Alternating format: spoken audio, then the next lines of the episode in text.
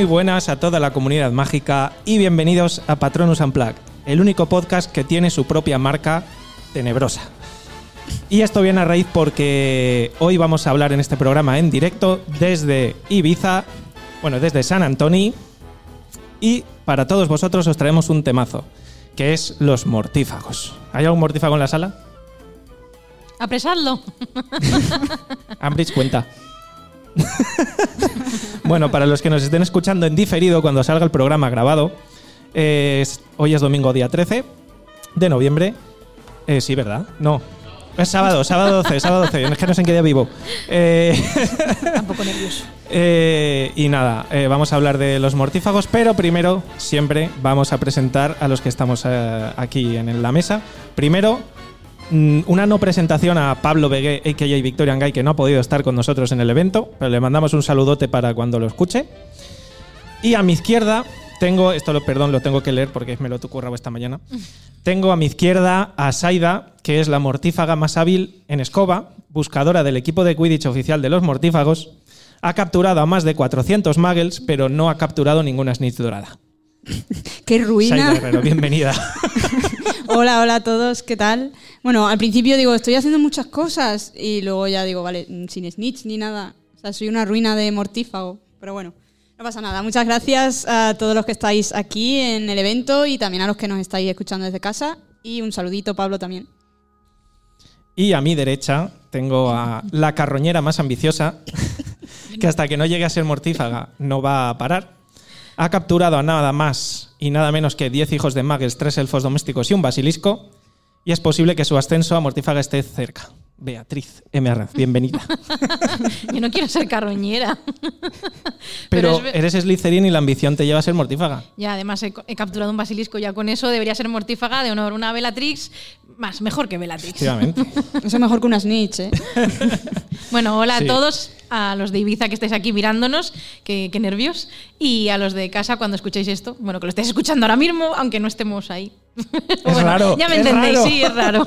Es raro, porque tenemos público, pero luego vendrá más gente a escucharlo. Bueno, no sé, es muy raro. Y bueno, luego por último, obviamente, pues dar las gracias a Drax de Ibiza y a, y a este ventazo Wizard Drax que nos ha traído desde nuestras respectivas ciudades a pasar este fin de semana tan mágico. Y nada, yo si queréis, mm, lanzamos directamente, empezamos. Sí, ¿no? ¿no? Bueno, como hemos dicho, vamos a hablar de mortífagos. Como no tenemos el tiempo habitual de grabación, vamos a ir un poco resumido. Eh, y va a empezar Saida hablándonos de un poquito del origen, de dónde viene, la etimología, imagino.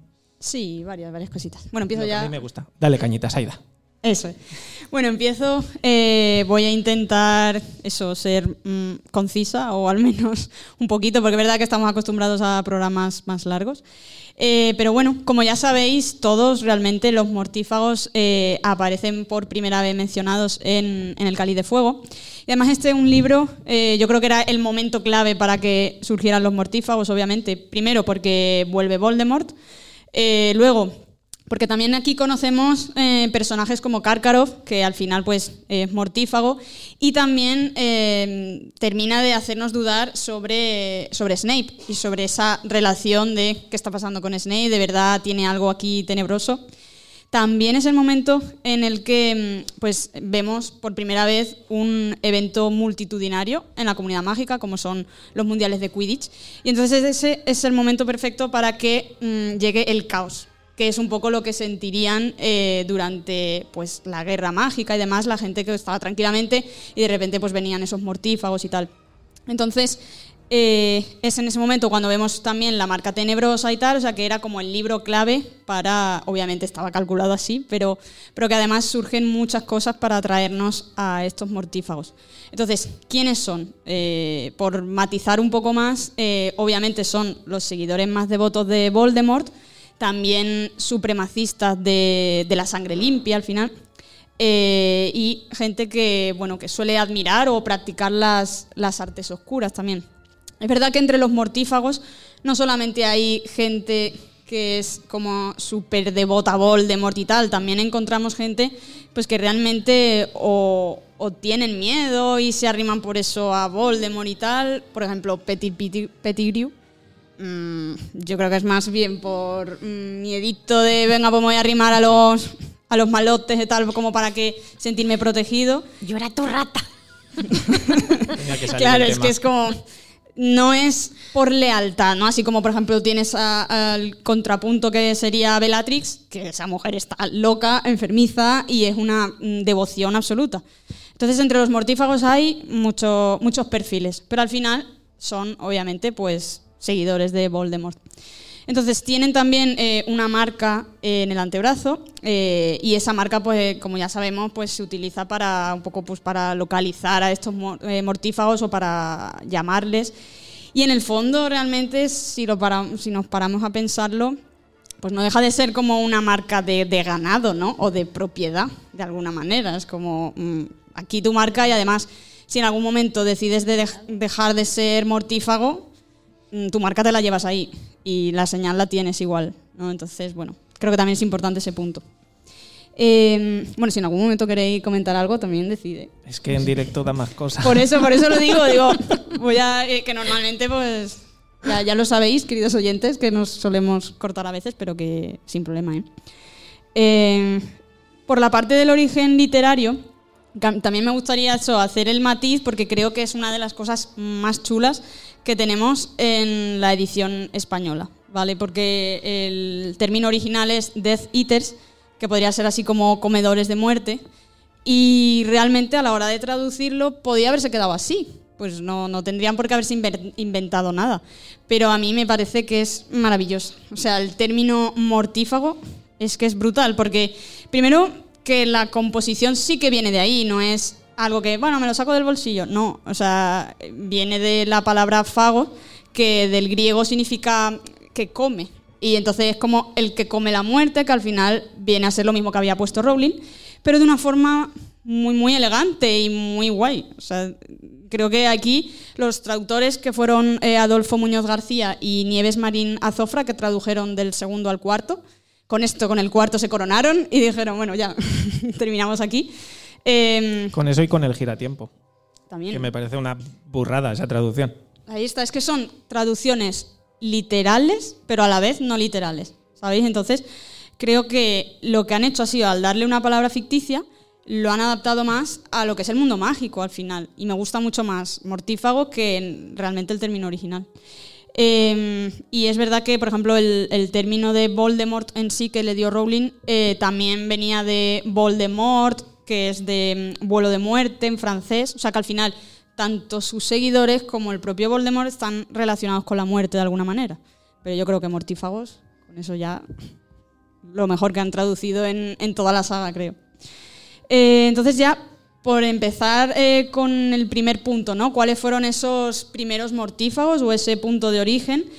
Eh, no tenemos que irnos únicamente a que Voldemort esté en el poder y entonces pues se rodee de gente, eh, sino que ya desde el propio Hogwarts, eh, al final Tom Riddle pues tenía como su pequeño grupito, sus amigos, entre comillas, porque obviamente Voldemort amigos no ha tenido nunca. Eh, y entonces realmente lo que eran son estudiantes, por lo general, de Slytherin, Mm, no necesariamente porque lo típico de Slytherin son malos. No tanto por eso, sino porque al final Tom estaba en Slytherin, pues sus compañeros son sus amigos más cercanos. Era normal también que fueran de ahí, aunque también se fueron sumando de otras casas y eso. Eh, Dumbledore llegó a definirlos como, eh, en general, ¿no?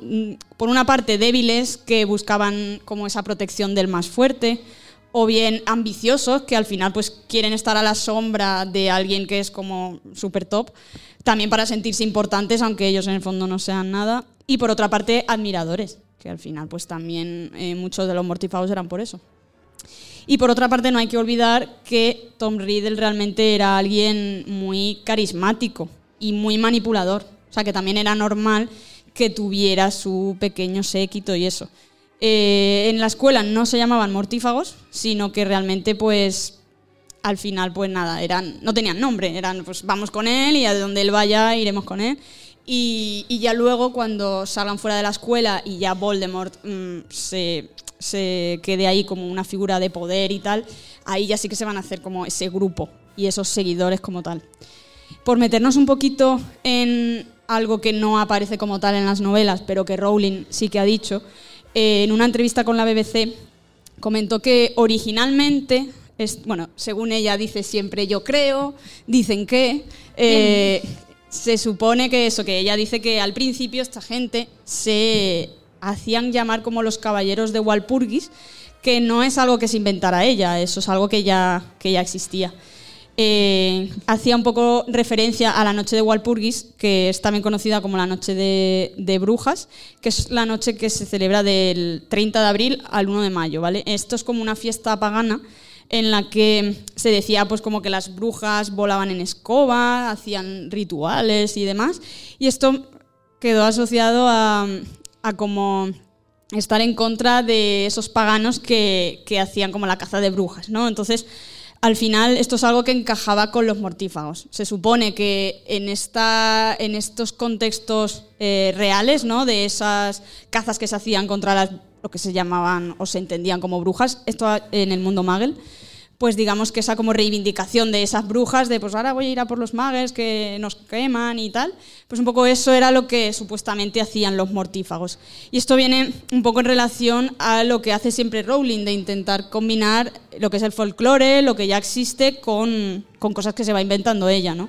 Entonces, pues se supone que por eso los primeros mortífagos, pues en vez de tener un nombre, pues como que ellos reivindicaban esa asociación. Luego ya sí, cuando llegamos ya a lo que es la Primera Guerra Mágica, ya tenemos a Voldemort en el poder y entonces ellos ya como que cogen esa mm, entidad propia y ya decir, pues sí, somos mortífagos. Eh, empiezan también cumpliendo órdenes directas de Voldemort, aunque luego algunos también pues, van por libre al final, porque lo que se dedican es a, ir ahí por ahí persiguiendo a muggles, eh, o también a sangres sucias, eh, lo que ellos consideraran, claro.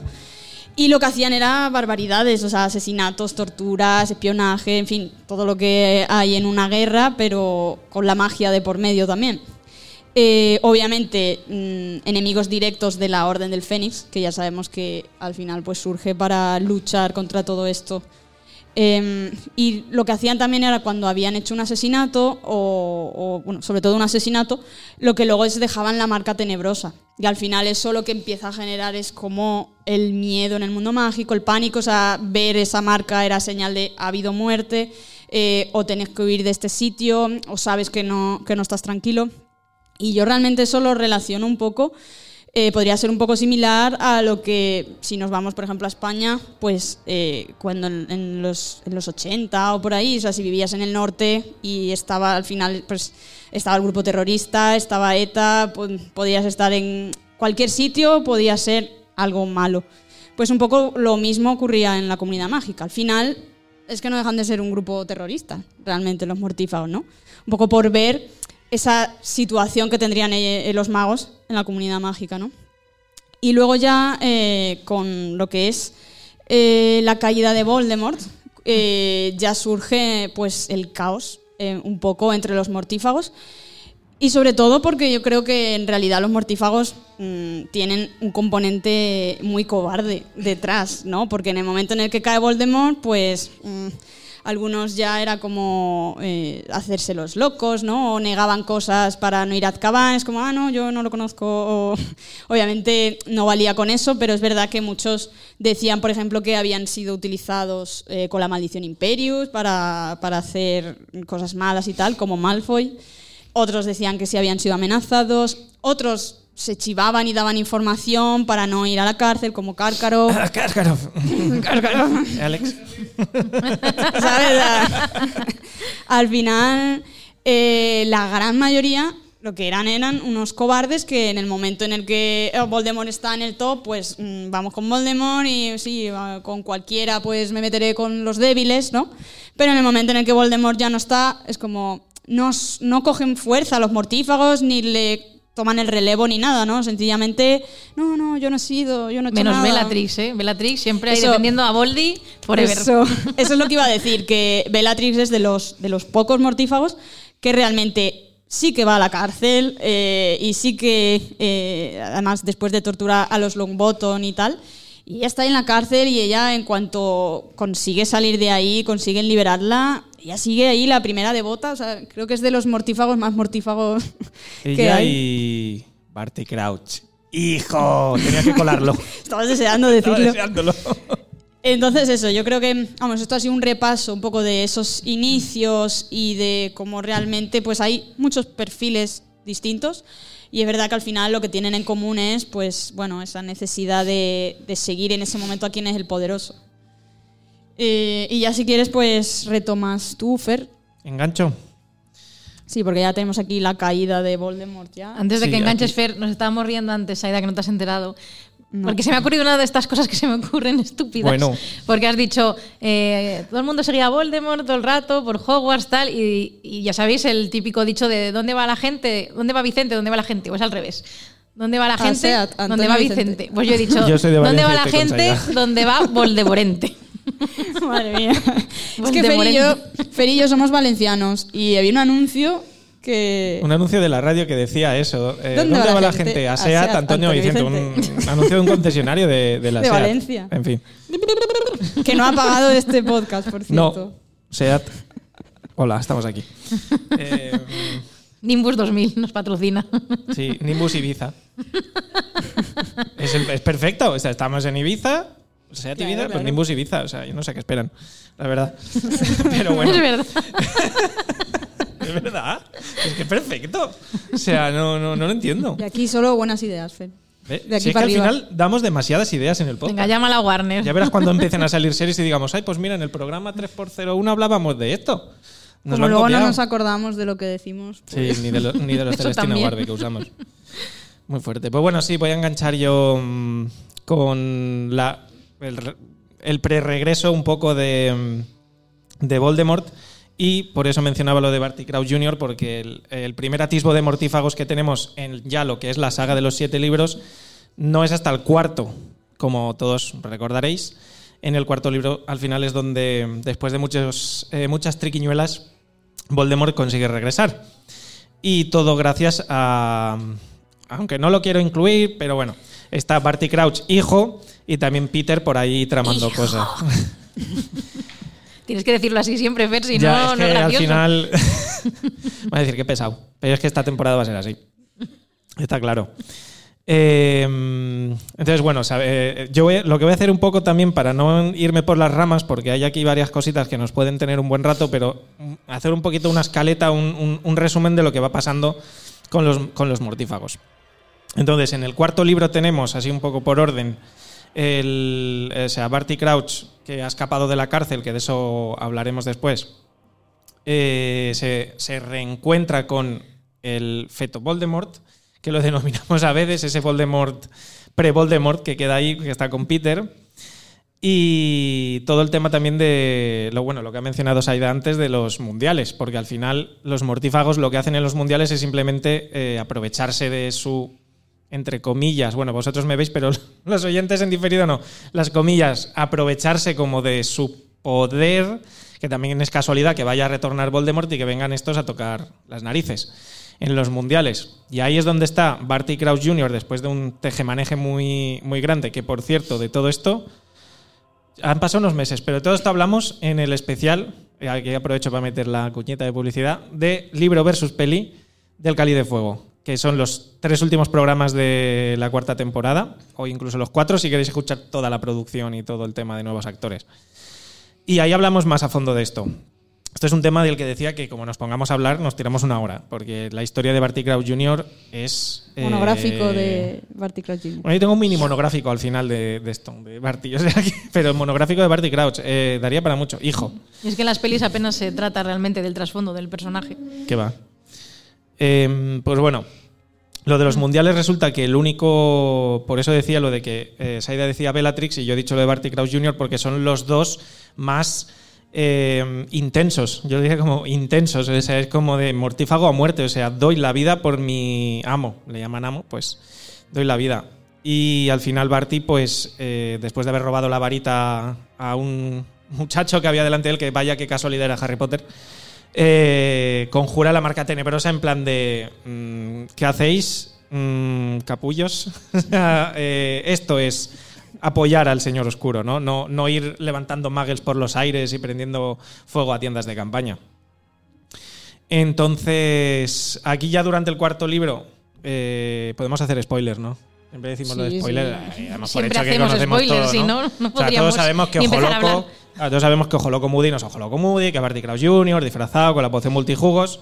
Pero como no lo sabemos hasta el final, vamos a saltar mm, unas mm, 600 páginas del libro hacia el final del libro ya, que es cuando ya retornan los mortífagos, después de que Cedric y Harry lleguen a la copa, lleguen al cementerio, después de que hay, bueno, solo hay un mortífago en ese momento, que es nuestro amigo la rata, Peter Pettigrew, eh, que es el que hace el, no sé cómo llamarlo, una poción, un conjuro, un super hechizo para, bueno, para Sí, que es como un Voldemort... ritual. un cocido de Voldemort. Sí. Yo lo La llamo siempre cocido de, Voldemort. Pastillita de ave, de ave creme también. Claro, la mano de Peter, la pastillita. Por aquí dicen Estofado, estofado, de estofado. Voldemort. Compramos Estofado. estofado. compramos estofado. Compramos estofado de Voldemort. Terminamos el nuevo acuño. Eh, em, vale, nada, aquí ya, ya sabemos. Voldemort regresa y aquí es el primer contacto después de. ¿Cuántos años son desde que se va él? Trece. Sí, 13. 13 años. Encerrado en Azkaban. Eh, tenía que decirlo, lo siento. Eh, es que me viene el recuerdo de la tercera temporada y me voy a poner a reír. no puedo. Eh, el primer encuentro de los mortífagos después de 13 años de Voldemort supuestamente caído.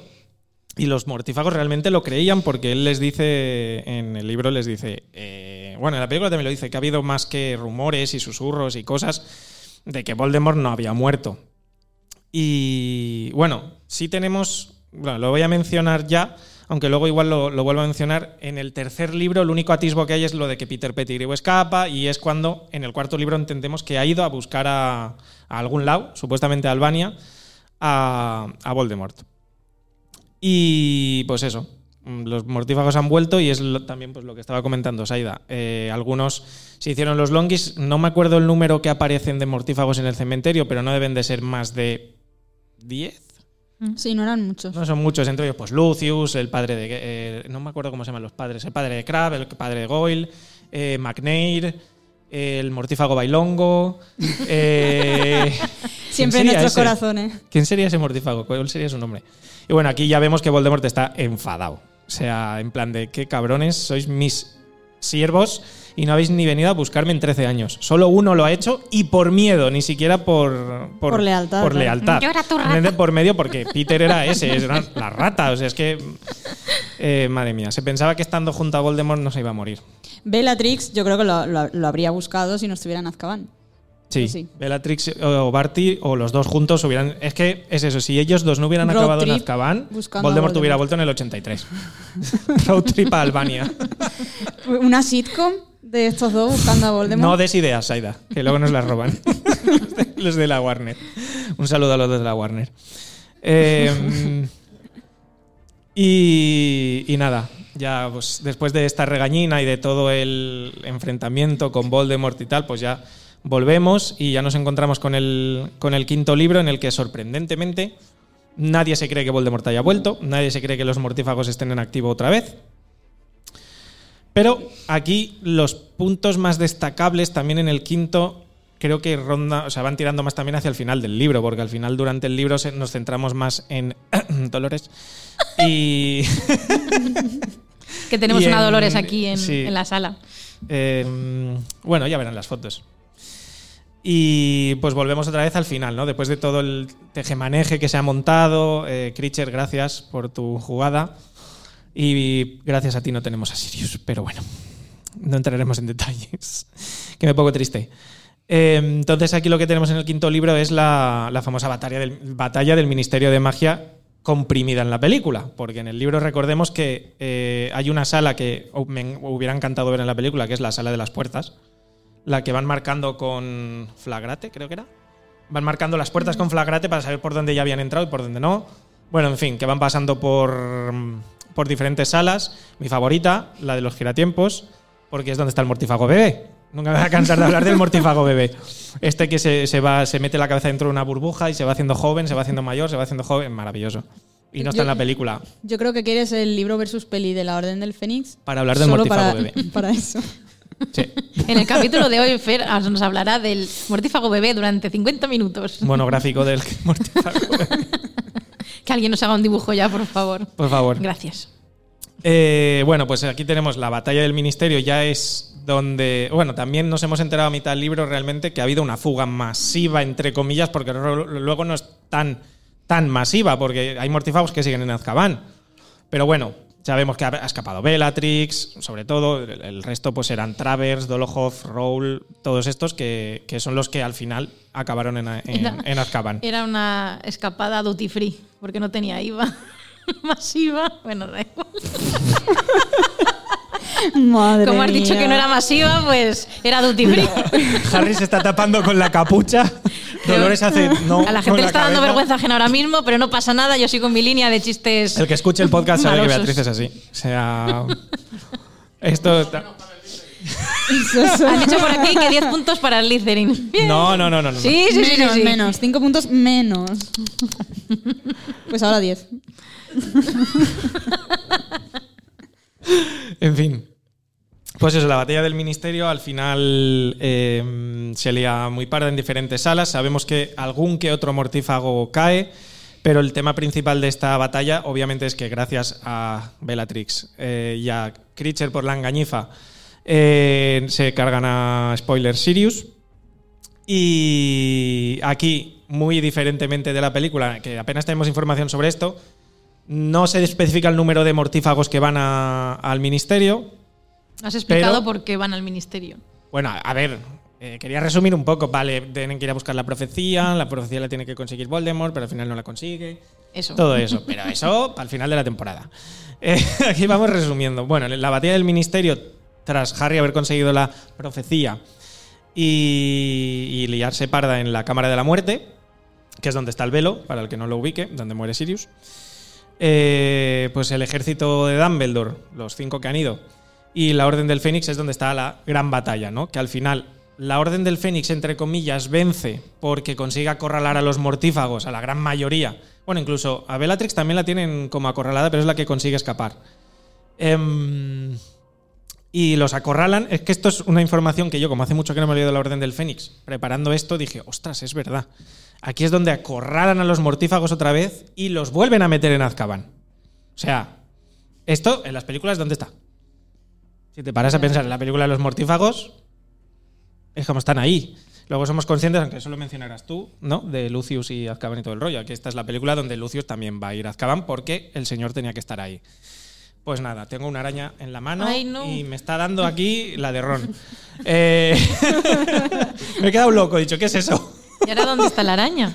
Por la mesa irá corriendo. Oh, no, ahora voy a estar intranquila todo el rato. Y, y nada, ya está. Básicamente, esos son los, lo- los hechos de los mortífagos que suceden. Beatriz está inquieta por la araña. A ver, era una araña de una uña de meñique. Da igual, O sea, era el muy tamaño. diminuta. El tamaño no importa, dan miedo y punto. Miedo y asco en Hogwarts. Sí.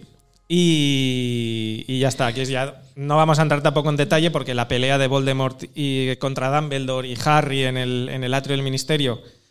Es verdad que en la película es un poco más pim pam pum y de repente se ha acabado. En la película. ¿He dicho en la película primero? Bueno, en el libro es más pim pam pum y se acaba y en la película es más visual, obviamente. Eso, un punto positivo para la quinta película. Y poco más, realmente. O sea, lo he resumido demasiado, yo creo. Se me ha ido de las manos el resumen porque ya ha terminado la parte. ¿Vale? Te toca, Beatriz. Es que no. No porque tengo más datos, pero esto para al final. Bueno, pues a mí me toca hablar un poco de lo que sigue, que es El Príncipe Mestizo, bueno, o El Misterio del Príncipe, que es un libro muy importante de cara a los mortífagos. En este caso, mm, Draco es quien se lleva el, el mérito de mortífigo. Mortífigo. Estoy nerviosa por la araña que va a venir en cualquier momento, la mini Aragog. Bueno.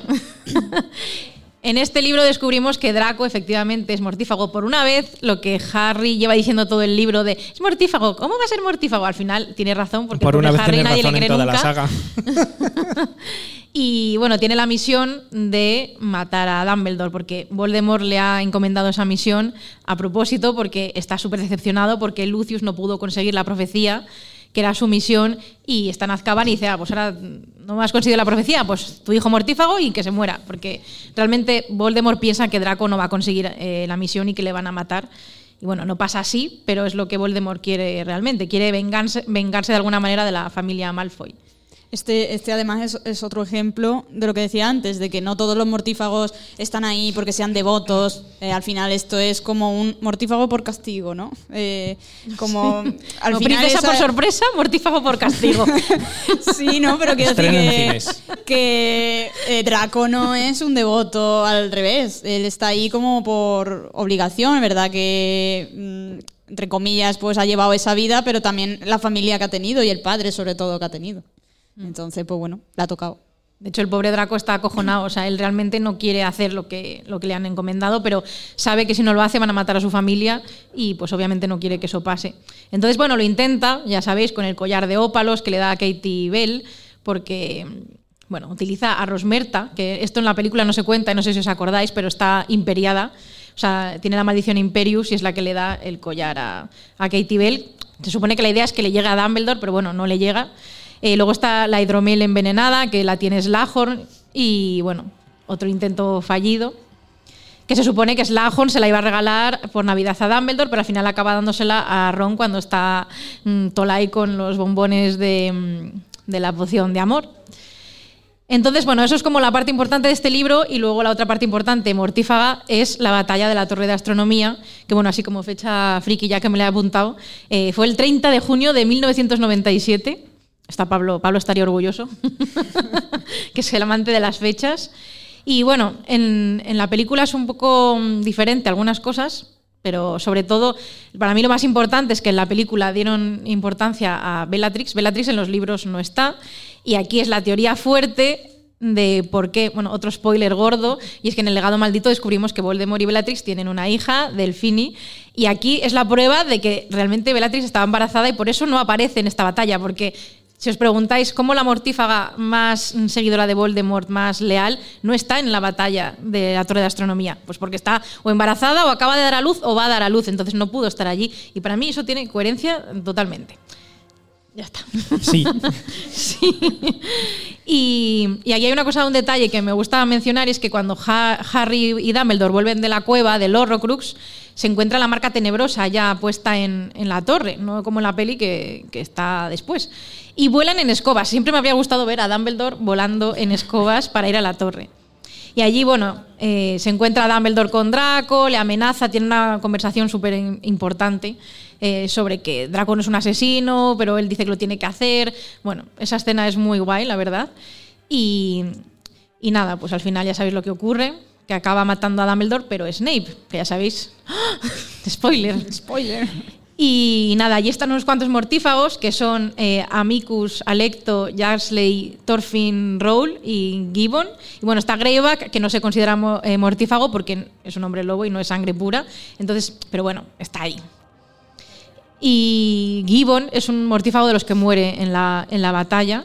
Que encima es gracioso porque muere por la maldición de otro mortífago, de Rowle. Que Rowle me suena a Rowlet el Pokémon.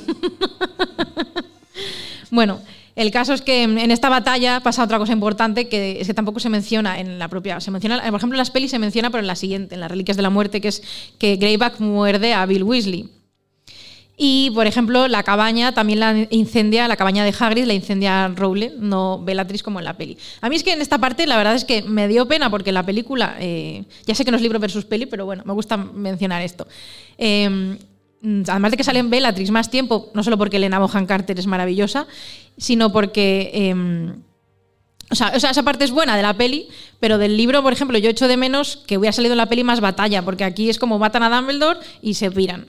Y en la película, pues, o sea, en el libro, joder, qué lío. en el libro hay mucha más batalla, aparece la Orden del Fénix, pelean con ellos y es, es guay. Pero bueno, es verdad que dijeron que no querían hacer más batalla en la, en la película porque en las Reliquias de la Muerte iba a haber mucha y era pues volver a repetirse y no, y no querían hacer eso. Pero bueno, aquí el caso es que eh, Draco no acaba matando a Dumbledore, pero bueno, mm, lo intentó un poco. y esto es lo más importante de los mortífagos en este libro. En el siguiente, que es donde, madre mía, aquí sí que voy a tener un rato, porque en las Reliquias de la Muerte efectivamente hay muchos puntos importantes.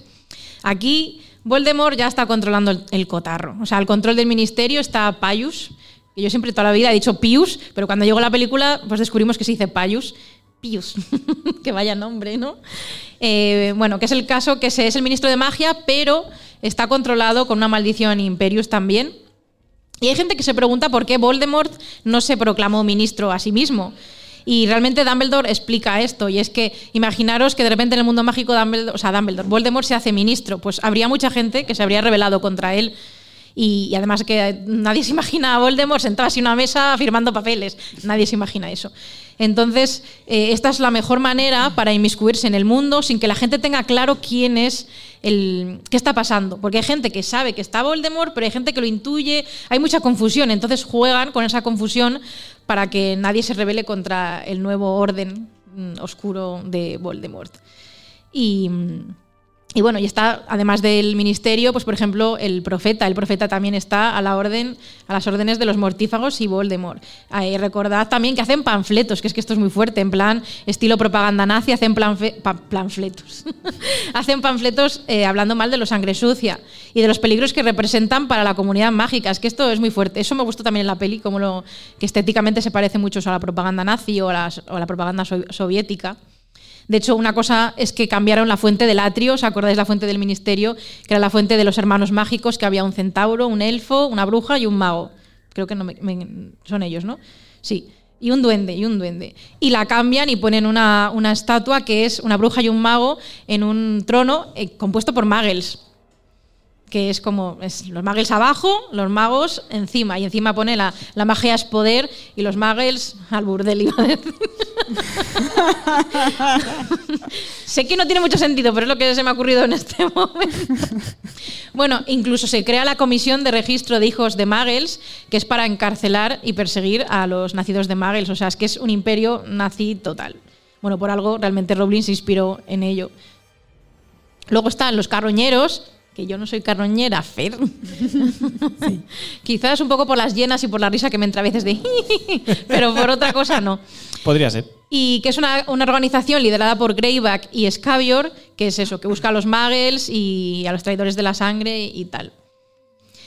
Eh, y luego, ¿qué más hago en el control de Hogwarts? Snape se hace director. Bueno, ya sabemos que Snape es un doble agente, que no es malvado, pero bueno, en ese momento todo el mundo cree que lo es. Entonces, director, Amicus y Alecto empiezan a dar clases en Hogwarts y empiezan a dar artes oscuras. En vez de defensa contra las artes oscuras, no, no artes oscuras. No digas mucho más porque luego hablamos de los Sí, solo voy a mencionarlos.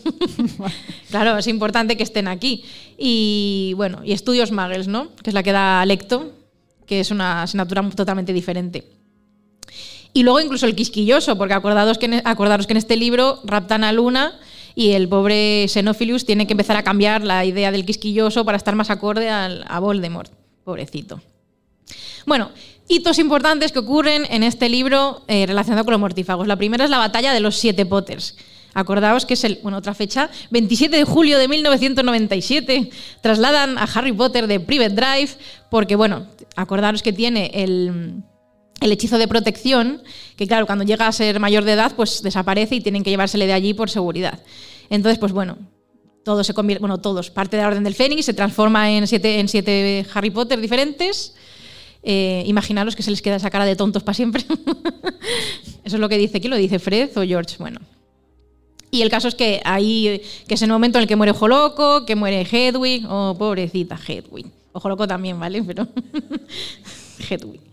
Y bueno, ese momento en el que Voldemort se enfrenta a Harry y la varita se mueve sola, que eso es como, siempre me ha parecido un poco raro, no sé a vosotros qué os parece, pero uh, la varita sola, no sé. En la película es un poco, es muy cinematográfico realmente. Yo no me lo imaginé así en el libro cuando lo leí. Me imaginé más un rebote, un, un, un escudo, un, no sé. Mm. Es como muy raro, es como... No, es raro. Pero es más visual. Eso sí. Mm. Bueno, y en esa batalla también, pues George pierde la oreja, que Snape es quien, quien lo hace, aunque realmente estaba apuntando a otro mortífago, pero bueno, esa batalla que todos realmente conocemos. Luego otro momento importante es la boda de Billy Flair, que es el momento en el que se enteran de que el ministerio ha caído a, manos de los mortífagos y van a la boda para raptar, bueno, para raptar, para coger a Harry Potter. El caso es que consiguen escapar, Harry, Ron y Hermione van a Tottenham Court Road y allí se encuentran, bueno, en la cafetería esta, que esto, bueno, sale en la peli bastante parecido con Dolohoff y Rowl. Antes he dicho Rowl, Rowle. Siempre las pronunciaciones estas raras de los nombres, bueno. Y tienen ese momento ahí. Luego, a ver, quería mencionar, porque no lo hemos cogido para los mortífagos del final, bueno, en Grimul Place descubren quién es RAB, que es el nombre que venía en el guardapelo. Y eso es interesante porque Regulus Black es un personaje que en las películas apenas se habla de él y a mí me parece un personajazo muy interesante y ojalá algún día si vuelven a hacer un remake de las pelis o bueno, una serie o algo, le mencionen más. Y por si alguno no se acuerda, es un mortífago que era súper leal a Voldemort, pero que tenía, o sea, era Regulus Black, familia de los Black, hermano de Sirius. Y bueno, la historia de, que Voldemort quería utilizar al elfo, a Creature, para, para hacer la, la, prueba de la poción en la cueva del Horrocrux, y su intención era que se muriera allí. Pero claro, Regulus le dije, vete con Voldemort y luego vuelves. Y las órdenes para un elfo doméstico son importantísimas. Entonces, ¿qué hizo? Se tomó la poción, se cayó a, con los al agua pero volvió a casa porque le habían dado esas órdenes. Y Voldemort pensaba que, bueno, se iba a morir y ya está. Pero Voldemort es así, nunca... Siempre piensa que es mejor que nadie y no se da cuenta de que los elfos, la magia que tienen es increíblemente poderosa y se escapó de allí. Y Regulus eso le cambió. Cuando vio que su amo iba a dejar matar a, su, a morir a su elfo, Because Yes, dijo, mm, esto no me gusta. Me encanta porque realmente es una forma de, demostrar de sí, soy mortífago, muerte a los hijos, a los sangre sucia, pero oye, a mi elfo no le toques, ¿eh? Es un poco como, como la gente dice, a mi perro no le toques, mata a todos los humanos, pero a mi perro no. Es algo como así. Pero me gustó porque cambió de forma de pensar y fue él el que fue a la cueva y, y murió Regulus, dejando que su elfo eh, escapara. Y eso me parece es una historia que me encanta muchísimo. Y quería traerosla hoy aquí, por si no os acordabais un poco. Bueno, otro momento importante de las reliquias es la mansión Malfoy, que los carroñeros atrapan a Harry, Ron y Hermione cuando han ido al Ministerio de Magia y vuelven y se desaparecen. Y bueno, el caso es que les atrapan y les llevan a la mansión Malfoy. Y ahí es un momento muy importante porque, uno, Draco eh, Draco reconoce perfectamente, yo creo, vamos, siempre he pensado a Harry, Ron y Hermione, pero en el fondo no quiere delatarlos, o sea, porque en el fondo Draco no es tan malo, o sea, ha sido un Uy, que hay niños, un capullo muchos años de su vida, pero, pero no quiere delatarlos en el fondo, entonces, pero bueno, al final acaban encerrados, Bellatrix tortura a Hermione, ya sabemos lo que ocurre, que Dobby le salva, Dobby muere también, Ay, pobre Dobby. Qué pena dicen por aquí. Es que lo de Dobby, de verdad, yo siempre digo que cuando alguien me ha preguntado alguna vez en algún evento, ¿a quién salvarías? A ver, obviamente son en la historia pues es, una guerra, tienen que morir, yo lo entiendo. Pero para mí Dobby es el personaje que no debería haber muerto en el sentido de que no se lo merece. A ver, no que Sirius se lo mereciera, sino entiendo que, que la lucha de los magos tienen esos riesgos, pero el pobre Dobby no está metido en la lucha de los magos, no tiene nada que ver, es un alma pura y me da muchísima ternura, pobrecito mío. Bueno, em, pues eso, siguiendo más adelante llegamos a la parte mortífaga, dura, pura y dura, que es la batalla de Hogwarts, 2 de mayo de 1998. Y bueno, aquí pasan un montón de cosas. O sea, a ver, en esta batalla se enfrentan un montón de mortífagos, no se sabe exactamente cuánto, pero se dice que cientos. También hay carroñeros, dementores, hombres lobo, eh, acromántulas. Y bueno, en Hogwarts están pues, los profesores, los estudiantes que tienen. Los elfos. los elfos domésticos, los centauros. Bueno, y no olvidemos de las estatuas y las armaduras, que eso es importante. tu locomotor! Vale, ha sonado un poco. bueno, en fin. Y. McGonagall estaría orgulloso de ti. ¿Quién? McGonagall. Ah, pues yo pensé que lo había hecho un poco raro. es que no quería gritar mucho porque habría saturado el micrófono. bueno, el caso es que aquí, pues por ejemplo, a pesar de que Draco ha intentado, mm, o sea, no ha llegado a hacer el mal, sí que es verdad que aparece con Graf y Goyle y dicen que van para entregarlo, para, para que desaparezca, o sea, para que Voldemort, porque Voldemort aparece allí, la batalla empieza porque él quiere que le entreguen a Harry Potter y hay gente que se niega. Y Graf, Goyle y Draco quieren entregarlo. Eh, porque bueno, recordemos que sus padres, como han dicho, pues son mortífagos también. Y luego cosas importantes que pasan también, pues Molly Weasley derrota a Bellatrix, bueno, mala bruja dicen en los libros, ya sabéis que en inglés dice bitch, que sería como perra. O sea, aquí todo el mundo se mata a todo el mundo, Voldemort mata a Snape porque cree que es el poseedor de la varita de Sauco y por eso la varita no le funciona bien, pero la varita de verdad, digo. bueno, eh, otra cosa muy importante en esta batalla es el tema de los mal, bueno, no solo Draco, sino Narcisa. Narcisa realmente nunca se ha considerado una mortífaga, a pesar de que ha seguido a Voldemort porque, porque Lucius es mortífago, pero ella realmente ni siquiera tiene la marca tenebrosa. Pero en este momento, en el bosque, cuando Harry se va a sacrificar y, y, se entrega voluntariamente, Narcisa miente y dice que está muerto cuando realmente no. A ella lo que le importa es que Draco esté bien y es su hijo, y a él le da igual realmente Voldemort. Está ahí porque sí, es verdad que tiene ideas un poco de la sangre limpia y todo eso, pero como que no es lo importante. Y, y los Malfoy, bueno, igual que Lucius, que es que, claro, no he mencionado, Fer, que me has dicho antes, lo del tema de Lucius. Lucius, Lucius, Lucius acaba en Azkaban, pero Voldemort cuando llega al poder saca a todos los mortífagos de Azkaban. Pero el tema de Lucius, bueno, es que voy a hablar más adelante de él. Sí, porque luego al final vamos a hablar de mortífagos más en concreto. Así que bueno, luego hablo más de él. Pero bueno, el caso es que en la batalla está Lucius y Narcisa y no están luchando activamente. Lo que quieren es encontrar a Draco y salvarlo. Porque son unos capullos, pero a su hijo le quieren. Aunque le hayan querido regular. Pero bueno, Luego hay una cosa que quería mencionar, y es que esto en la película tampoco se ve, y es que hay un momento en el que Bellatrix pelea con Ginny, con Luna y con Hermione a la vez, y esa escena me habría encantado verla, porque pues le da mucho poder a, esos tres personajes que tienen, en ese momento que tienen. Hermione tiene pues 17 años, Luna que tiene 16, 16 y Ginny también. 16. ¿no? Y dices, joder, luchando contra Bellatrix y le hacen frente, eso es muy guay. Eh, luego también... Eh, bueno, pues eso es como lo más importante, ¿no? Sí, yo creo que sí. Ah, bueno, y no he mencionado que cuando Harry se sacrifica, eh, hace como una especie de encantamiento, una protección tipo la que hizo su madre. Su madre se sacrificó por él voluntariamente y le, dio esa, esa, magia, la magia del amor. Pues él hace un poco lo mismo. Cuando él se sacrifica por sus amigos, eh, da cierta protección a sus aliados en la batalla. Por eso hay mortífagos que les intentan tirar hechizos y no les consiguen dar. Es como que les ayuda. Y aquí de nuevo el amor vuelve a pasar una mala jugada a Voldemort, que nunca ha confiado en ese tipo de, en ese tipo de magia y aquí es importante. Y al final de la batalla, pues cuando Harry termina con Voldemort, pues los mortífagos se van a Azkaban y ya está. Y otros están muertos. Y otros están muertos, sí. Pero eso es lo que ocurre en general. Y ahora lo que estábamos comentando antes es que vamos a hablaros en concreto más de los mortífagos más relevantes, eh, pues algunas curiosidades sobre ellos. Pues Saida, si quieres empezamos, nos repartimos uno cada uno en dos rondas y así lo hacemos Mm. más ameno. Vale, pues bueno, empiezo yo hablando de, de Snape. Realmente a Snape mmm, tenemos que dedicarle un programa monográfico algún día, que todavía en, llevamos eh, cinco temporadas, bueno, acaba de empezar la quinta, y todavía no hemos hablado de Snape en profundidad. Entonces aquí voy a dar algunas pinceladas realmente más relacionadas con tema mortífago que su vida en general.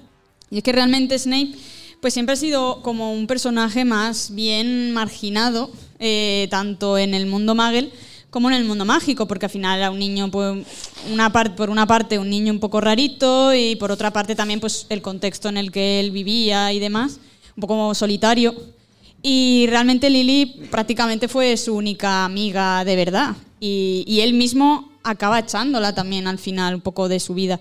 Por una parte, mmm, por celos, pero por otra parte también un poco desesperación, porque realmente no hay que olvidar que Snape, vale, eh, no era un santo en absoluto, pero realmente en, en, Hogwarts estaba sufriendo bullying también por parte de los merodeadores. O sea que esto es un detalle importante. Y al final, pues bueno, entre unas cosas y otras lo que realmente acaba es como tomando malas decisiones. O sea, yo creo que es un ejemplo típico de, de este tipo de personas que, pues en un contexto que no es el mundo mágico, pues que al final acaba, no sé, cayendo como en la mala vida, pues por decisiones, por entorno, por, por muchas cosas, ¿no? Porque tampoco era un santo, lo que digo, realmente a él sí que le atraían las artes oscuras. Y entonces al final es como una combinación de cosas que hacen que acabe unido a, a los mortífagos en, en esta primera guerra. Cuando ya sabe de la profecía, cuando ya sabe que Voldemort eh, va a ir a, o sea, tiene a los Potter sentenciado, pues él está desesperado porque en el fondo, pues, aunque ya no tenía ningún tipo de relación con Lily, sabemos todos que obviamente estaba enamorado de ella y lo único que quería era protegerla a toda costa. Además, literalmente proteger a Lily, que eso es algo que Dumbledore le echa en cara en esa primera conversación que tiene. Es como, mmm, de hecho creo que literalmente le dijo, en plan, me das asco. O sea, que Dumbledore mm, repudiaba en ese momento a Snape porque lo único que le importaba era, no, no, salva, salva a Lily. O sea, el niño me da igual, el marido me da igual. eh, y entonces al final dice, bueno, pues sí, para que salves a Lily tienes que salvarlos a todos, protégelos a todos, pero protégelos. Eh, en el momento en el que eh, supo que había muerto Lily, eh, Snape estaba totalmente desconsolado y, y también incluso eh, le echaban cara a Dumbledore que no la protegiera. Al final, pues bueno, eh, Lily y James ya sabemos también que tomaron decisiones pues equivocadas porque confiaron en Peter y demás. El caso es que eh, Dumbledore le acaba diciendo a, Snape que proteja a Harry en memoria de Lily, porque al final Harry sabe que tarde o temprano eh, va a volver, pues ayúdame a proteger a Harry.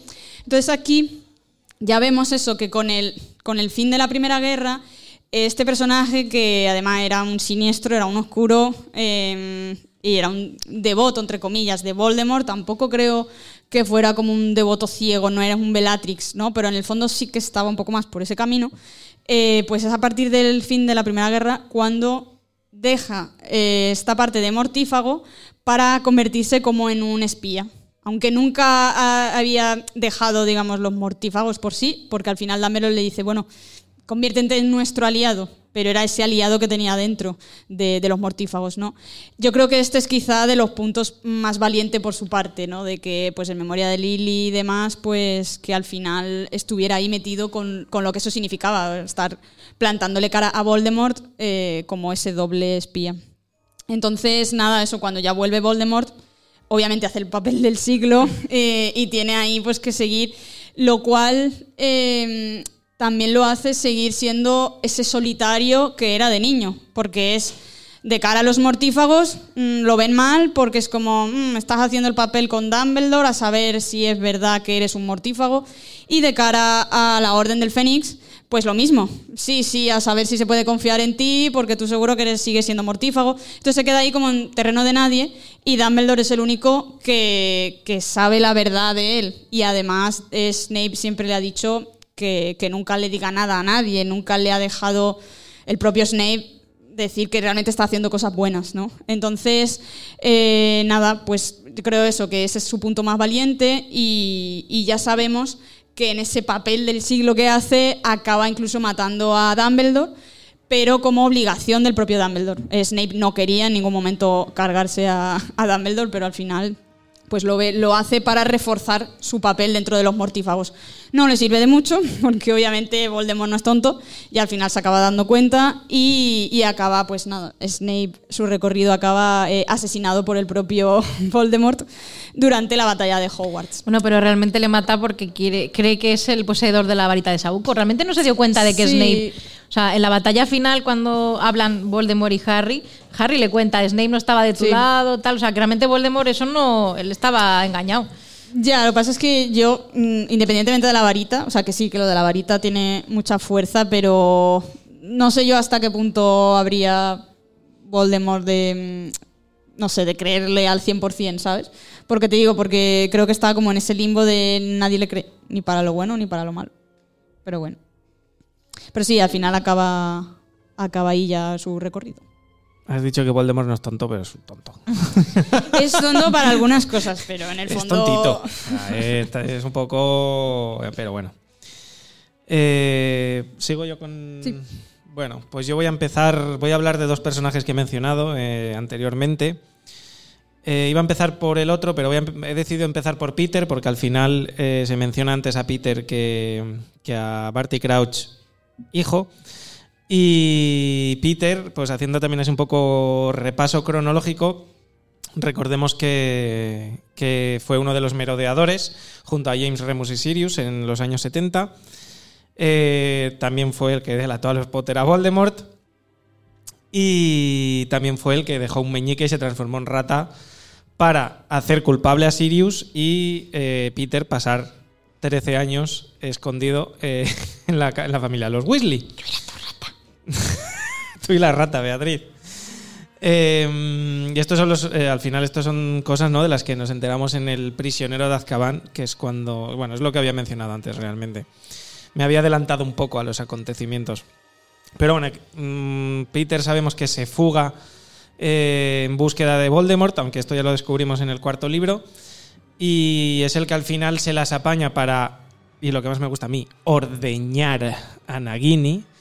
Eh, tenemos un programa en el que hablamos de esto, no voy a entrar en detalles, pero creo que era el 3x02 o bueno, en uno, no, no lo sé, a el- principios de la el tercera temporada. De en el- temporada. En el libro versus peli También. de. En el libro versus peli del Cali de Fuego También. es de los primeros capítulos. Y tenemos. El primer capítulo, además ya lo solo con hablo el yo. primer capítulo nos tiramos como 15 minutos hablando de Ordeñar eh, ordeñar serpiente. a Nagini. ¿Qué está pasando con Nagini? Estos son 15 minutos de, Sí, de podcast. Fácil. A veces salen temas y, en fin. Y te lían. Eh, bueno, pues Peter fue el que al final cuidó como pudo de, Voldemort escuchimizao y el que al final pues le llevó junto a Barty Crouch para tramar, eh, Barty Crouch hijo, para tramar todo el tema del Cali de Fuego, que era lo que hablábamos de los mundiales, de, o sea, del- de los mundiales, no, del regreso. Pero para mí el tema más importante y obviado de Peter es que en la película tiene un destino y en el libro tiene, bueno, supuestamente tiene un destino, no sabemos si es el mismo destino que tiene en el libro, porque en el libro, si recordáis, en El prisionero de Azkaban pasa algo y es que eh, se, o sea, lo van a matar, eh, tanto Remus como Sirius lo quieren matar, pero Harry dice, no, que sufra. Eh, craso error, porque al final acabas eh, escapando, iba a decir escupiendo. Eh, acaba escapando Peter, pero aquí se crea una cosa totalmente obviada en las películas, que es el... eh, bueno, lo he leído en diferentes términos, pero es como eh, la deuda de vida, por así decirlo. Si tú muestras piedad o le salvas así como que ayudas a que esa persona no muera, no se sabe muy bien cómo funciona esto porque tampoco ha habido mucho, mucha información. Que por cierto, esto también lo tienen Draco y Harry. Por si nadie se había parado a pensarlo. Cuidado. Eh, cuidado. Si es que Claro, que no, no lo he mencionado, futuras. pero claro. Dra- eh, Harry salva a Draco cuando se hace el fuego infernal dentro de la sala de los menesteres, en la batalla de Hogwarts. Tiene deuda de vida. Draco tiene que morir por Harry si se da la, la ocasión. Eh, siguiendo con Peter, es que esto da para tema, ¿eh? O sea, realmente esto. Tenemos Sí, que hacer sí. un programa hablando de las deudas de vida. No hay muchas en la saga, pero la de Peter con Harry es una. Entonces, ¿qué pasa? En las Reliquias de la Muerte, este es el detalle de, de Peter, porque bueno, en el Misterio del Príncipe le vemos que está como alojado en un cuarto oculto en la casa de Snape. Es una cosa muy rara, es como que eh, es su sirviente al final, porque dice: Peter, trae vino de elfo. Vino de elfo, que te lo comentaba ayer. Digo, vino de elfo, ¿qué es el vino de elfo? Con las patitas de elfo estrujan las, las uvas. Las vas a- uvas. no sé. Me causa mucha curiosidad. ¿O estrujan a los elfos para sacar el vino? No lo sé. ¡Ay, Fer! Eh, Los ordeñan. Ordeñan a los dos. ¡Oh, Dios! Qué desagradable. Eh, Dolores, por favor. y bueno, ahí está, la deuda de vida. Y es que en la película solo vemos que mm, Dobby le lanza algo a Peter y cae plegado en el suelo, pero nunca más se supo de Peter. Pero en, la peli en el libro, eh, cuando van a, llevar a Ron y a Harry de las celdas de la mansión Malfoy a, arriba, eh, Harry le pide piedad, o sea, como que, como que habla con Peter en plan de Peter, recuerda que yo te salvé la vida. Y en ese momento, esa mano de plata que le da Voldemort eh, se vuelve contra él. Y ahí es donde dice, eh, vas a morir, te, te debo la vida. Y se asfixia él solo. Lo más gracioso es que Harry y Ron intentan evitarlo. O sea, aún así son buena gente y dicen, pero ¿cómo va a morir? Y es como la magia, deuda de vida. Eh, que, no, que no- hay más. Y, y así a rasgos generales, la, la historia de Peter es verdad que no, no está tampoco excesivamente desarrollada, yo creo. O sea, no hay mucha información, no sabemos mucho de, de dónde proviene exactamente. Solo sabemos que era Beatriz. Tu rata. bueno, la tuya no. No, no la mía. la de Ron. Y, y ya está. Ese es Peter Pettigrew a grandes rasgos. Podríamos profundizar más, pero se haría tarde. A mí me encantaría Y- saber mucho más de Peter Pettigrew, porque creo que es un personaje, y esto no sé si será una impopular opinión o no, pero, pero creo que es un personaje que se le odia en exceso porque el tío es feo. Sí, O sea, porque hay personajes tipo Bellatrix, incluso Voldemort, que la gente no les odia tanto porque se les define como atractivos, guapos y tal. Y yo creo que Peter, mm, a ver, hay gente que dice sí, porque traiciona a sus Pero, amigos, sí. Claro, es que yo, yo Que creo sí, que yo también. a mí no, me- no cae bien, obviamente, me parece un capullo. Pero es verdad que creo que eso pasa mucho con Dolores también, que creo que se la odia además, porque la definen horrible, como un sapo, no sé qué. Dicen, Dolores Sí. se lo ha ganado a pulso, ya, pero, Pero Peter también. pero también se lo ha ganado Bellatrix. Peter y, se- y la gente no odia tanto a Bellatrix. Bellatrix torturó hasta la muerte a los Longbottom. No, hasta ah, la eso muerte está bien. no. O sea, hasta la muerte. no. Hasta, Hasta la la locura, perdón. Perdón. Está bien. Y mató a Sirius. Claro, pero ya lo han dicho, es carismática. Pues eso eh, refuta mi teoría, o sea, refuta no, afirma mi teoría de que a Peter se le odia porque es feo. Pero no solo eso, yo, yo creo No que solo por es- eso, pero eso hace que se odien más. Pero es porque yo creo que es más rastrero. Mm, es que la otra es como, es malísima, ya está, es malísima, no tiene más. Pero este, ay, que si voy de buenecito, ay, que si luego soy un rastrero, ay, que si ahora te pido piedad, ay, que si ahora te digo. Sí, pero, pero de eso hay. De eso hay. La psicología de la Bellatrix belleza no. existe. Bueno. bueno, ¿ya has terminado? Sí. Ah. Bueno, pues entonces os voy a hablar, bueno, hablo de Bellatrix, ya que estamos hablando de Bellatrix. Eh, y eso, y que conste que yo amo a Bellatrix, o sea, es un personaje que me fascina y me encanta, pero yo sé que algo de eso, pues, pues existe. Bueno, pues qué decir de Bellatrix, ya sabéis que es la más devota y más fiel seguidora de Lord Voldemort. Eh, me gusta mucho cuando la describen porque ella estuvo mucho tiempo en Azkaban y eso le pasó facturas. Se la ha descrito como que era una mujer muy hermosa, con el pelo negro, eh, fuerte y brillante, pero cuando salió de Azkaban pues tenía la cara como cadavérica, había perdido mucho de, de su, de su belleza. Incluso también me encanta porque hablan de su voz. Dicen que tiene una voz áspera, pero que a veces para burlarse de gente pone voz como de niño, en plan, ¡ay, Potter! Y es verdad, en las películas eso lo hicieron muy bien. De, de- de nuevo vuelvo a decir, Elena Mohan Carter, te amo. Si escuchas esto algún día, que no va a ser, y menos en castellano, pero te quiero mucho. y bueno, sabe, esto no voy a hablar mucho de su familia porque y de su historia, su origen, porque tenemos un monográfico en Patronus Unplugged de Bellatrix. Aunque yo no me acordara, hace poco dije, tenemos que hacer un monográfico de Bellatrix. Y me dijeron, si ya hay uno, si ya hicimos un programa hace años, y yo, ah, perdón. Y Es también que fue de la tenemos- primera temporada. Y también tenemos monográfico un poco de la familia Black, que es el que grabamos en directo en, en Barcelona. ¿En Barcelona? Sí. Sí, en la Witch Market, En la Witch Market de del 2019. 19, en, en la segunda También. temporada. Ahí también se habló de Bellatrix, de Narcisa, de Andrómeda. Pero bueno, sí decir pues que Regulus. es hermana de Narcisa y de Andrómeda, que Andrómeda tampoco se habla mucho de ella, eh, que es prima de Sirius, tía de Draco, tía de Tonks, que eso la gente no lo suele recordar, que fue de Slytherin, y luego pues sí que me gustaría mencionar que se casó con Rodolphus Lestrange, ¿Has dicho que es la tía, Andrómeda, la tía de Tonks? Claro. no, Bellatrix. Ah, Bellatrix, no, vale. estoy hablando de Bellatrix. Yo Claro, digo, claro. has- es que has He dicho dicho que es tía de Andrómeda Draco y has dicho de- tía de Bellatrix y digo, no, Andrómeda es la madre. No, creo que te estás liando. Luego escuchas el programa otra vez. Me va a está. tocar. Y bueno, y que se casó con Rodolphus Lestrange, pero simplemente porque era de sangre pura, porque es lo que se esperaba de ella, de eres una bruja de sangre pura, tienes que casarte con este tío, pero no le amaba en absoluto. De hecho, Rowling lo ha dicho, que su verdadero amor era Voldemort. O sea, no solo es que le siguiera, es que de verdad le amaba. De hecho, tengo aquí la cita, literal, bueno, está en inglés, así que la voy a traducir. Pero, pero Rowling dijo en un web chat en el 2007 que cogió a un sangre pura como, como esposo pero, porque era lo que se esperaba de ella, pero que su amor verdadero, her true love, was always, always Voldemort. Por eso tuvieron. o sea, Voldemort, desde luego, siempre he estado segurísima de que Voldemort no la amaba, porque Voldemort no amaba a nadie. A solo a él mismo, por supuesto. Entonces, pero bueno. Es que además, no sé a vosotros qué pensáis, pero yo creo que lo hemos hablado en el programa más veces, bueno, en el de Bellatrix seguro, que yo cuando leía los libros yo pensaba que estaban liados. Que no salía porque a lo mejor no era.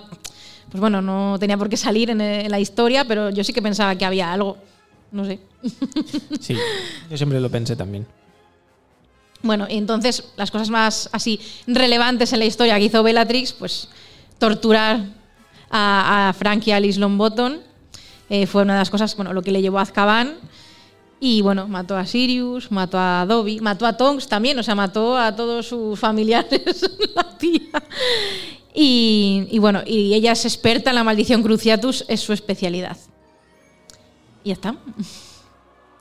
Bueno, Para más información, consulte nuestras publicaciones. monográfico en la primera temporada, no sé qué episodio. Creo que el 14, si no el 14, el 13 y si no el 12, por ahí. Si, si no, el 15. si no. Está en esa franja. Eh, bueno, voy a retomar yo. eh, este va a ser más cortito. Em, voy a hablar de, de los Carrow, de Alecto y de Amicus. Y realmente estos son mortífagos eh, de plena convicción, por así decirlo. O sea, son mortífagos porque quieren ser mortífagos, no es como lo que decíamos antes de, de porque les haya tocado de alguna manera. Eh, se unieron a los mortífagos en, en la Primera Guerra, pero realmente mm, forman parte también de ese grupo de convenencieros que cuando terminó la guerra, pues eh, ni buscaron a Voldemort, ni, ni tampoco entraron en Azkaban, hicieron todo lo posible por evitar Azkaban. Eh, pero lo que sí que pasaba con ellos es que realmente, en el fondo, llevaban en la sangre todo este tema de, de artes oscuras o de, eh, pues de esta relación con no tanto con Voldemort, sino con todo este ámbito, porque sus antepasados, en la década de los 20, los 30, formaban parte de los acólitos de Grindelwald. O sea que aquí vamos de, de unos a luego con Voldemort, ¿no? Es un poco también una de las conexiones que hay también entre la saga o trilogía ahora de Animales Fantásticos y de, y de Harry Potter, ¿no? A nivel de personajes. Entonces tenemos por una parte a Lecto Carrow, que es eh, una mortífaga que mm, cuando eh, se hacen con el control de Hogwarts es profesora de estudios Muggles en el curso del 97, 97, 98. Eh, y lo que se dedica realmente un poco pues esa campaña anti-Muggle que decíamos antes. Obviamente eh, no tenía nada que ver la asignatura que se daba antes con la que empieza a impartir ella. Al revés, es todo lo contrario y se trata pues de destruir todo lo que pueda esa unión que querían hacer de alguna manera entre comunidad de Muggles y, y mundo mágico. Eh, y luego, por otra parte, tienes eh, a Mikus Carrow, que mm, eh, se encargaba de esa parte de defensa contra las artes oscuras, que ya no, como decía antes Bea, ya no es defensa, sino al revés, es artes oscuras directamente en el mismo año. Y aquí, además, eh, estos, estos par de, de hermanos eh, realmente castigaban a, a los alumnos usando las maldiciones imperdonables, como la maldición esta de Cruciatus, que era en plan o sea, cualquier cosa que estuviera antes prohibida en el colegio, pues llegan estos, que obviamente, tanto ellos como mortífagos, como cualquiera de los que estaba en ese momento eh, al poder, pues empiezan a hacer en Hogwarts. O sea, barbaridades. Esas barbaridades que decíamos antes de como grupo terrorista, pues ahora metido en una escuela. Eh, y como también ha comentado antes Bea, pues estuvieron en la batalla de, de la Torre de Astronomía también. Y lo que sí que se entiende es que ya en la batalla de, Hogwarts, que también estuvieron ahí, pero realmente apenas participaban, ¿no? Porque creo que eh, se llegan a quedar, incluso no, los encierran en, creo que era en la sala de Ravenclaw, y apenas participan, y ya cuando acaba la batalla, eh, vuelven, bueno, vuelven no, van a Azkaban. Se entiende que van a Azkaban, realmente no está especificado su destino exactamente, pero nada, pues mortífagos que, que es, sobre todo, pues eso, su papel ha sido estar en la escuela y, y un poco, pues, cambiar todos los planes que, como era Hogwarts antes y cómo es con esta gente. Y poco más que comentar de los Carrow. No sé si queréis mencionar algo más. ¿De los Carrow? Sí, es que tampoco hay mucho más. Es que no hay gran cosa. Por eso. No hay mucha información. El libro es donde más, por el tema de la sala de Ravenclaw y eso, pero... Sí, por eso, pero no. Que yo en el Campus Potter hice de Alecto Carro. Fue muy divertido. Seguro. Y ya está. Y pues bueno, eh, ya estamos llegando al final. Voy a hablar yo rápidamente también porque esto se merece un monográfico en toda regla. De Barty Crouch. Hijo. Ay, gracias. Eh, Barty o Bartemius, que es el nombre completo, Barty- Bartemius Crouch Jr. o hijo. Eh, pues al igual que Bellatrix, fue de los que estaban torturando a Frank y Alice Longbottom, los padres de Neville. Eh, también eh, Karkaroff, que bueno, ahora he visto que se ha ido de la sala Karkaroff, ha venido por un momento a vernos, pero tendría algún asunto oscuro que tratar y se ha ido. Pero Karkaroff también pues, fue uno de los encarcelados, pero consiguió su libertad porque era un chivato. Empezó a dar nombres, entre los que estaba el de Barty Crouch. Hijo, ahora sí. Era, era el momento de la película. Eh, y pues pasó unos años en Azkaban y en gran resumen su historia es, eh, es su padre es pues Barty Crouch eh, senior o Barty Crouch padre, aunque creo que nunca le han llamado Barty Crouch padre, creo, ¿no? Barty Crouch, creo que le llaman Sí, Barty a, sin a más. secas, yo creo. Barty a secas. ya.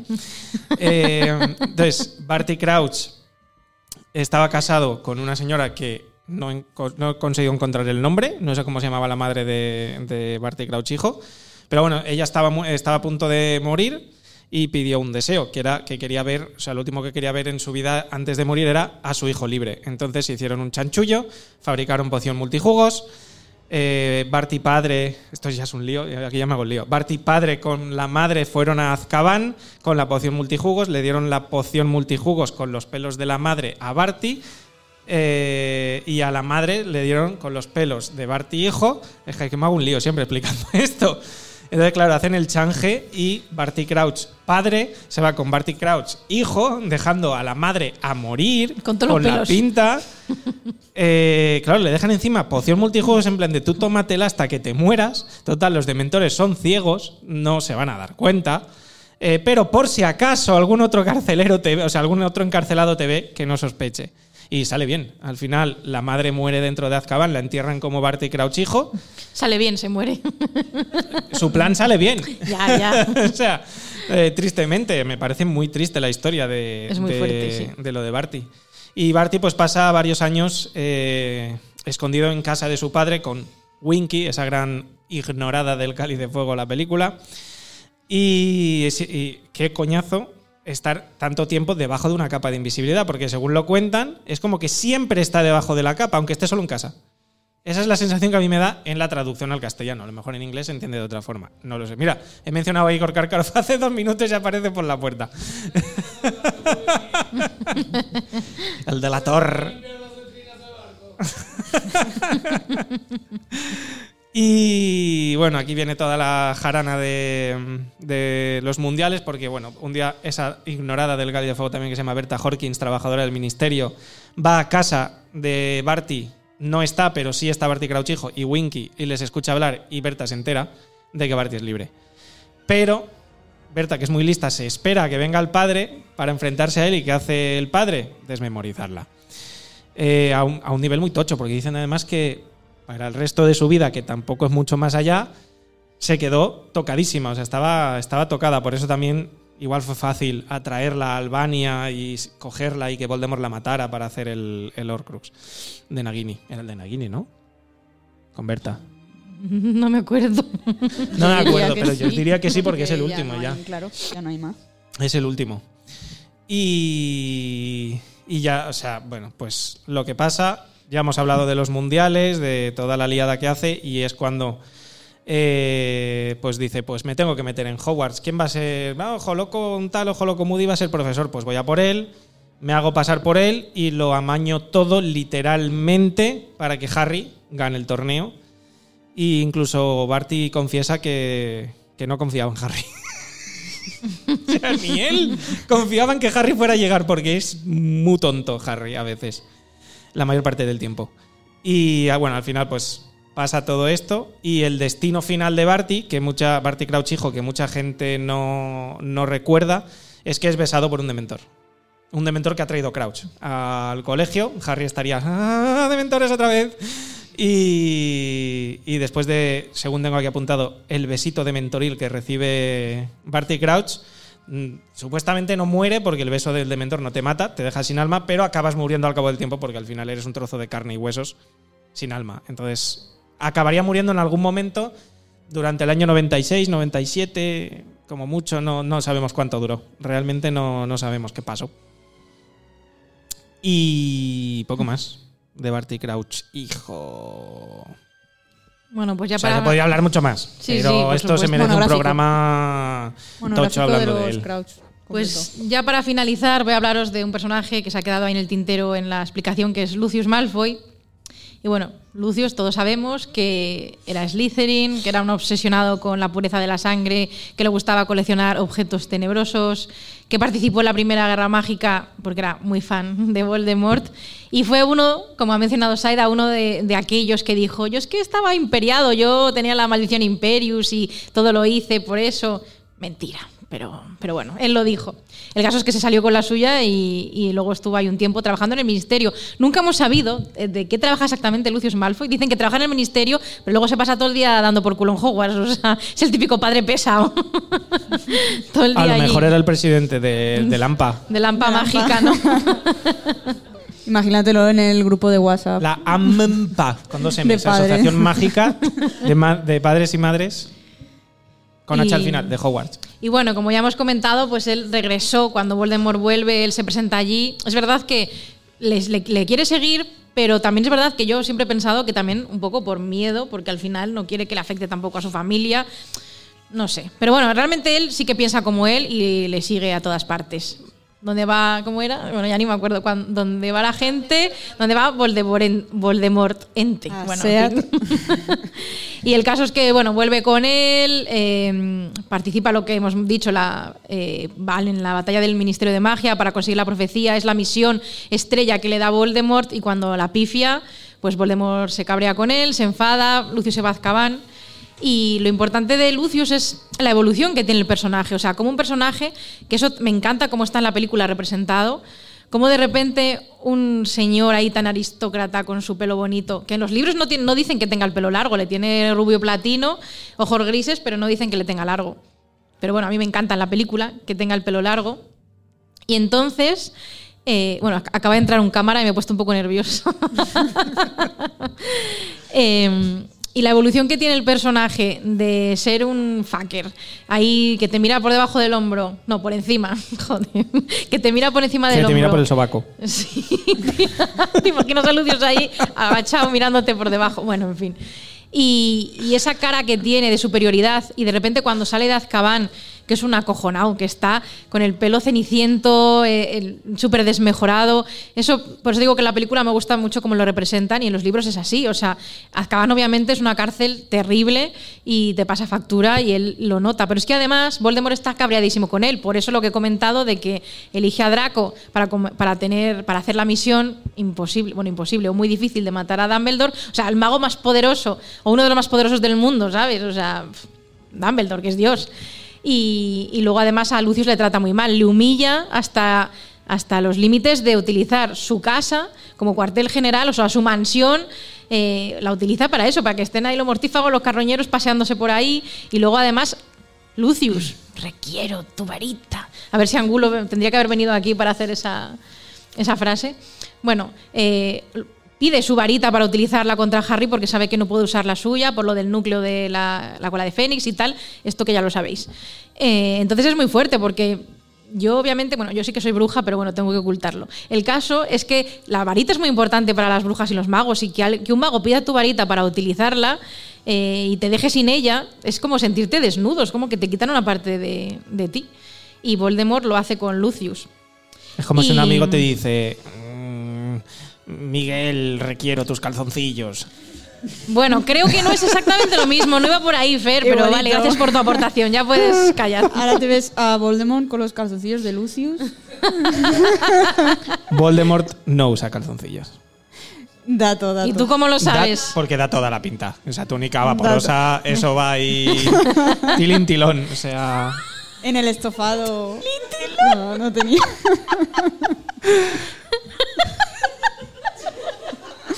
Tilín, tilón. Bueno, vale. Ay. ¿Y ahora cómo continuamos? bueno, el caso es que, que a partir de que le quita su varita y de que en un momento dado Voldemort le pide a Draco que, que torture a algunos mortífagos, tanto Lucius como Narcisa dicen, oye, a mi hijo no. Entonces empiezan a rebelarse interiormente hasta que llega un punto en la batalla de Hogwarts, como he comentado antes, que solo les interesa salvar a Draco. Y que en ese momento ya, por mucho que los ideales de Voldemort sigan siendo afines a él, él ya no quiere seguir a Voldemort, no quiere un mundo en el que obliguen a su hijo a maltratar, a torturar, aunque él, aunque él lo hace. Si es que es un poco chungo esa familia, es muy muy, está muy desestructurada, pero bueno. En fin, el caso es que Lucius al final se retracta y eh, no va a Azkaban porque mm, abandona a Voldemort y el capullo es un chivato porque empieza a dar nombres de la gente y de esa manera no le envían a Azkaban de nuevo. Y así termina este monográfico de los mortífagos. Qué susto. Eh, pues hemos terminado. Sí. Bueno, es que este es este- este- estos programas en directo al final no sabemos cómo terminarlos, porque ahora tendría que entrar la música y no sé qué. Y bueno, premios obviamente no. En directo, para el que nos escuche, pues no, no, no se puede hacer porque no es demasiado no loco pega. y no tenemos todo el tiempo del mundo para, para hacerlo. Y como siempre en todos los programas al final queremos agradecer y de paso informaros de que tenemos Patreon y suscripciones de iBox para seguir mejorando programa tras programa. Y como siempre al final de todos los programas damos las gracias a esos Patreonus que, llamas- que llamamos nosotros, que nos apoyan con el tier más alto, el tier 3, eh, que son Ana Raquel, David Fernández, Fran Pérez, Les94, Lorena Blanco y Luna de Jade. A ellos y a todos nuestros Patreons y suscriptores de iVox, muchas gracias. ¿Queréis despediros vosotras? No, que si te parece, ¿no? y- Hombre, tendremos que O despedirnos. hacemos una despedida tradicional. Bueno, Beatriz queríamos dar gritando, muchas "Monográfico gracias a, Draco". a Drax Divisa por invitarnos aquí y por darnos la posibilidad de hacer otro programa con audiencia en directo, que nos hace mucha ilusión. Y, y nada, que ganas del próximo programa, que también va a ser en directo También. en la Witch Market de Barcelona. El día Y 25. 26. 26. O 27. No, 27. El domingo. Domingo. 27 de noviembre. Sí. Que será el 5 por 03 Sí, hemos arrancado fuerte la temporada. Con Madre mía. directos. Pero sí, claro, eh, muchas gracias eh, por invitarnos y también por, por haber escuchado este programa aquí en directo. Que la verdad es que impone, impone un poco. Pero no es lo mismo hablar eh, mirando a la pantalla del ordenador y estar solo que estar además con tus compañeros por una parte, que puedes, no sé, vernos las caras, hablar y Esto tal. pasa una vez cada año y medio. Cada mil. Cosas así. Y luego también a los oyentes al final, que tú sabes que alguien lo va a escuchar porque también llegan comentarios y eso, pero no ves las caras ni, ni que les guste o, o bueno, o que te escuchen. Entonces nada, muchísimas gracias a todos y, y bueno, y a seguir esta quinta temporada. Pues nos oímos en el siguiente programa y nos vemos ahora por los pasillos.